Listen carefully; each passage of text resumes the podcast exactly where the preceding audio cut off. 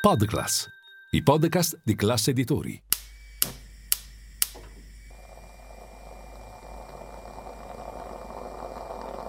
Buongiorno dal gruppo Classe Editori. Io sono Massimo Brugnone.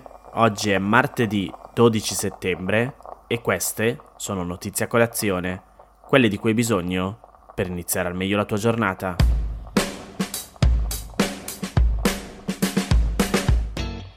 La Commissione europea ha rivisto a ribasso le previsioni di crescita per quest'anno.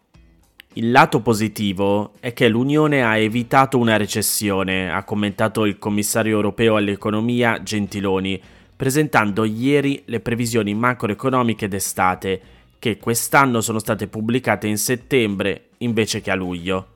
Ma ha anche aggiunto che l'incertezza rimane eccezionalmente alta a causa della guerra di aggressione della Russia contro l'Ucraina e che l'inasprimento monetario potrebbe portare a effetti negativi sull'attività economica più forti di quanto previsto, ma potrebbe anche provocare un calo più rapido dell'inflazione.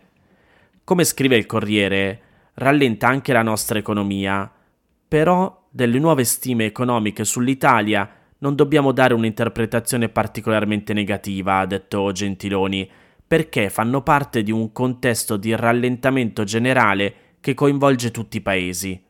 Il commissario ha fiducia che l'economia italiana, come ha mostrato in tante occasioni, possa reagire in modo positivo. Guardiamo i numeri. Le previsioni ad interim riguardano solo PIL e inflazione. Gli altri indicatori saranno pubblicati nelle stime d'autunno e questa volta riportano solo le proiezioni per le sei maggiori economie dell'Unione Europea, quindi Germania, Francia, Italia, Spagna, Olanda e Polonia, e per gli aggregati dell'Unione Europea e dell'Eurozona, che però incorporano una valutazione delle prospettive per tutti gli Stati membri. Insomma, il PIL dell'Unione Europea aumenterà dello 0,8% nel 2023, mentre la crescita prevista era dell'1%, e aumenterà dell'1,4% nel 2024, mentre la previsione era dell'1,7. Anche la crescita dell'area euro viene rivista al ribasso, mentre per quanto riguarda l'inflazione, la Commissione prevede che continui a diminuire. Nell'Unione Europea è stimata al 6,5% nel 2023 e al 3,2% nel 2024. Vado avanti con i numeri che lo so che vi ci ubriaco ogni volta e mi sgridate. Andando solo un attimo ad indagare i vari fattori macroeconomici, però, quello che emerge è che il rallentamento della Germania ha un effetto domino sugli altri paesi dell'Unione Europea, che hanno un'industria profondamente legata a quella tedesca. Berlino e Roma risentono anche della contrazione dell'economia cinese, con cui hanno un importante interscambio commerciale. Il commissario Paolo Gentiloni ha elencato i vari fattori che nel caso dell'Italia vanno tenuti presente.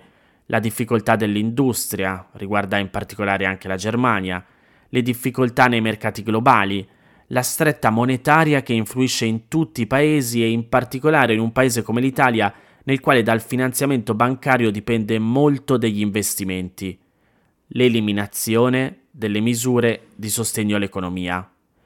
Le previsioni saranno sul tavolo dell'Eurogruppo di venerdì a Santiago de Compostela.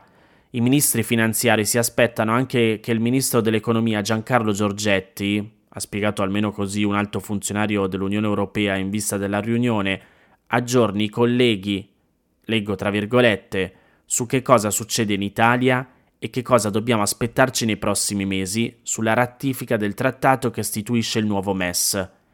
Ci aspettiamo una conclusione positiva il prima possibile. Intanto il Comitato Economico Finanziario ha dato il via libera al pagamento all'Italia della terza rata del PNRR da 18,5 miliardi. Mancano ancora alcuni passaggi burocratici e l'aspettativa è che l'assegno arrivi verso la fine di settembre o i primi di ottobre.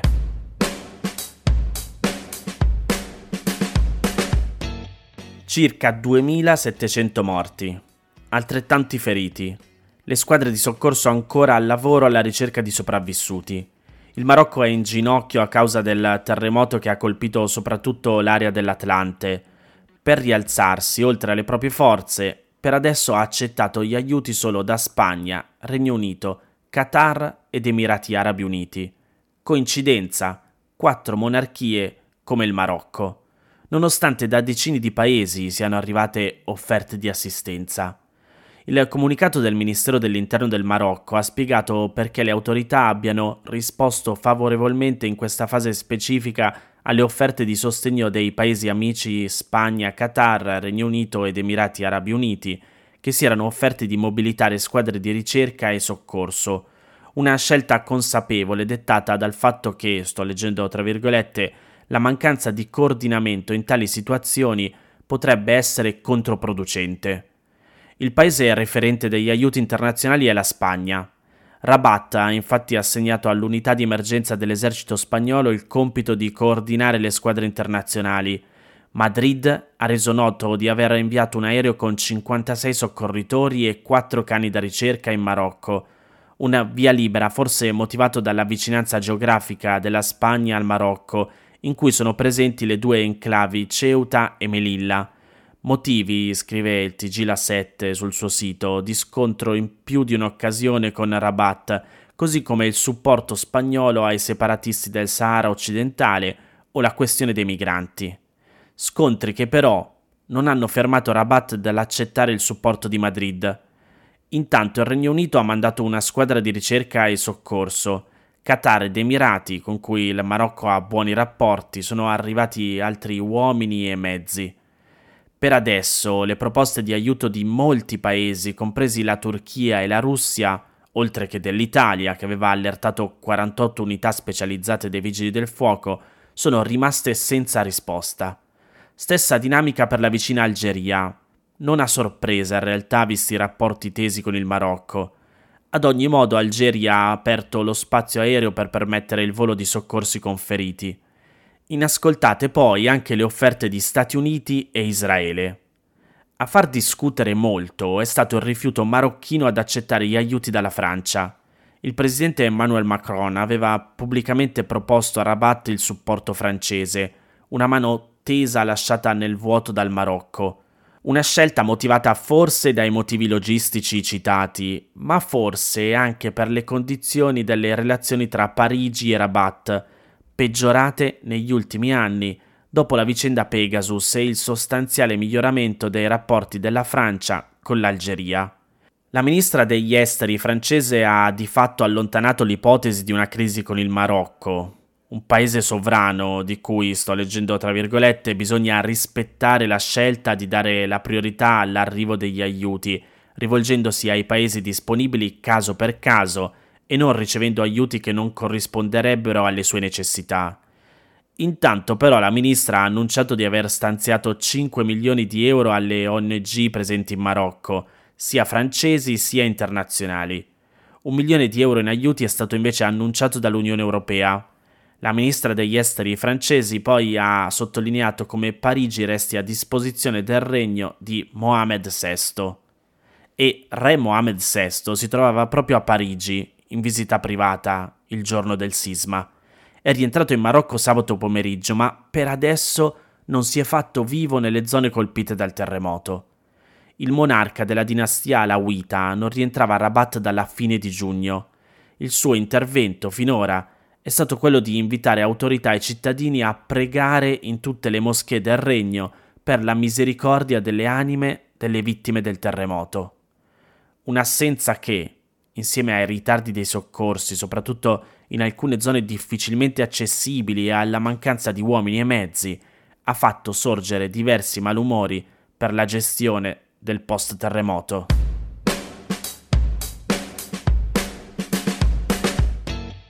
Ti chiedo scusa se non ci sarò, anche se la colpa non è mia.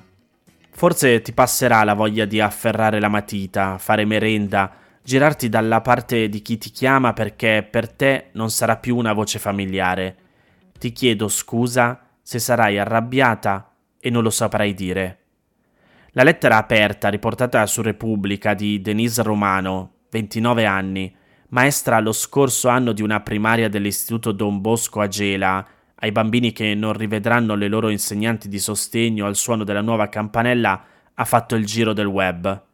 Tocca un nervo scoperto coglie un disagio che tutti conoscono ma sempre risolto, alza il velo sulla resa di una scuola che non garantisce, soprattutto agli studenti disabili, quelli che ne avrebbero più bisogno, di avere di anno in anno lo stesso insegnante che li segue, ovvero continuità didattica. È la scuola italiana precaria. In cattedra ogni quattro insegnanti uno è un supplente. Così si riparte. Il debutto del ministro all'istruzione e al merito Giuseppe Valditara e del governo Meloni in questo nuovo anno scolastico non è diverso dal passato. Lo scontro ora è sui numeri. Il ministro stima 130.000 precari, i sindacati almeno 200.000. E via così, con una cattedra di ruolo su due che rimane vacante, i concorsi annunciati nel piano del PNRR per 70.000 posti ancora non banditi, posti assegnati ai supplenti da un algoritmo in un girone infernale di assegnazioni dove fioccano errori e rettifiche, dove talvolta chi ha più punteggio viene scavalcato di chi è dietro o eliminato, come è successo per esempio a Elena Rastello, 29 anni, torinese, insegnante di storia alle medie e di italiano alle superiori. Vi leggo le sue parole. Ho selezionato 150 scuole. Non c'era posto. Poi ci sono state delle rinunce, ma l'algoritmo mi ha scavalcata convocando chi era dopo di me. Storia emblematica è la giostra che precede il rientro tra i banchi, un viaggio che comincia dai dati, sempre controversi. Su oltre 32.000 posti comuni di ruolo autorizzati dal MEF per stabilizzare i precari, ne sono stati assegnati poco più di 27.000. Sul sostegno sono state coperte oltre 13.000 cattedre su però 18.000 e c'è da dire che sono 2.813 in più del 2022. In tutto, dunque, sono state fatte 40.619 assunzioni a tempo indeterminato. L'anno scorso il MEF aveva autorizzato 94.130 assunzioni, ma poi a dicembre 2022 ben 51.000 posti di ruolo risultavano ancora scoperti.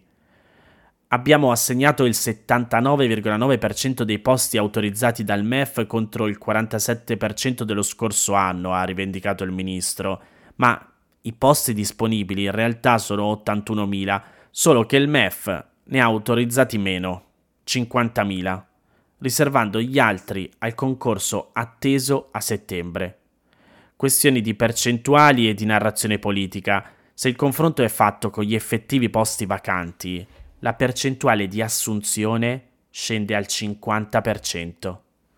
Ma perché rimangono vuote le cattedre? Le assunzioni vengono fatte dalle graduatorie cosiddette ad esaurimento, i GAE se li avete sentiti, e di merito, cioè dei vincitori dei passati concorsi ma nelle discipline scientifiche e materie letterarie sono agli sgoccioli se non esaurite, e poi gli insegnanti disponibili sono al sud e i posti invece sono al nord.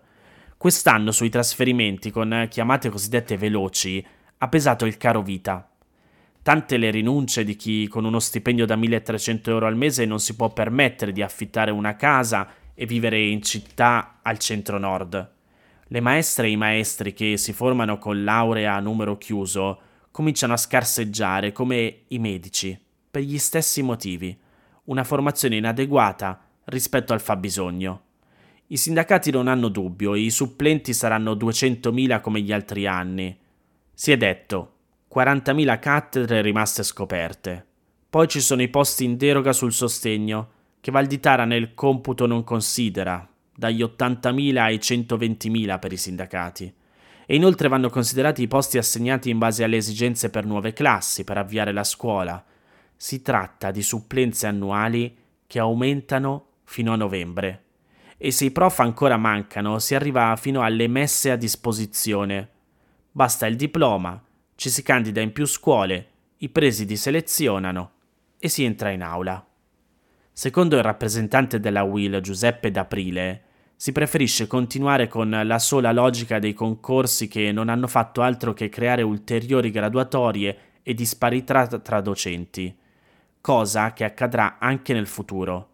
Chi vincerà il prossimo concorso PNRR precederà nell'assunzione in ruolo gli idonei del concorso del 2020. Paradossi che non faranno altro che bloccare il sistema del reclutamento a suon di ricorsi. Queste erano le notizie a colazione di oggi. Se volete suggerirmi alcune notizie o mandarmi i vostri commenti su quelle trattate, potete scrivermi all'indirizzo notiziacolazione.it. Se volete rimanere aggiornati c'è il canale Telegram di Notizia Colazione. Nel sommario della puntata trovate il link per gli altri podcast del gruppo Classe Editori. Io vi aspetto domani per iniziare insieme una nuova giornata. Un saluto da Massimo Brugnone.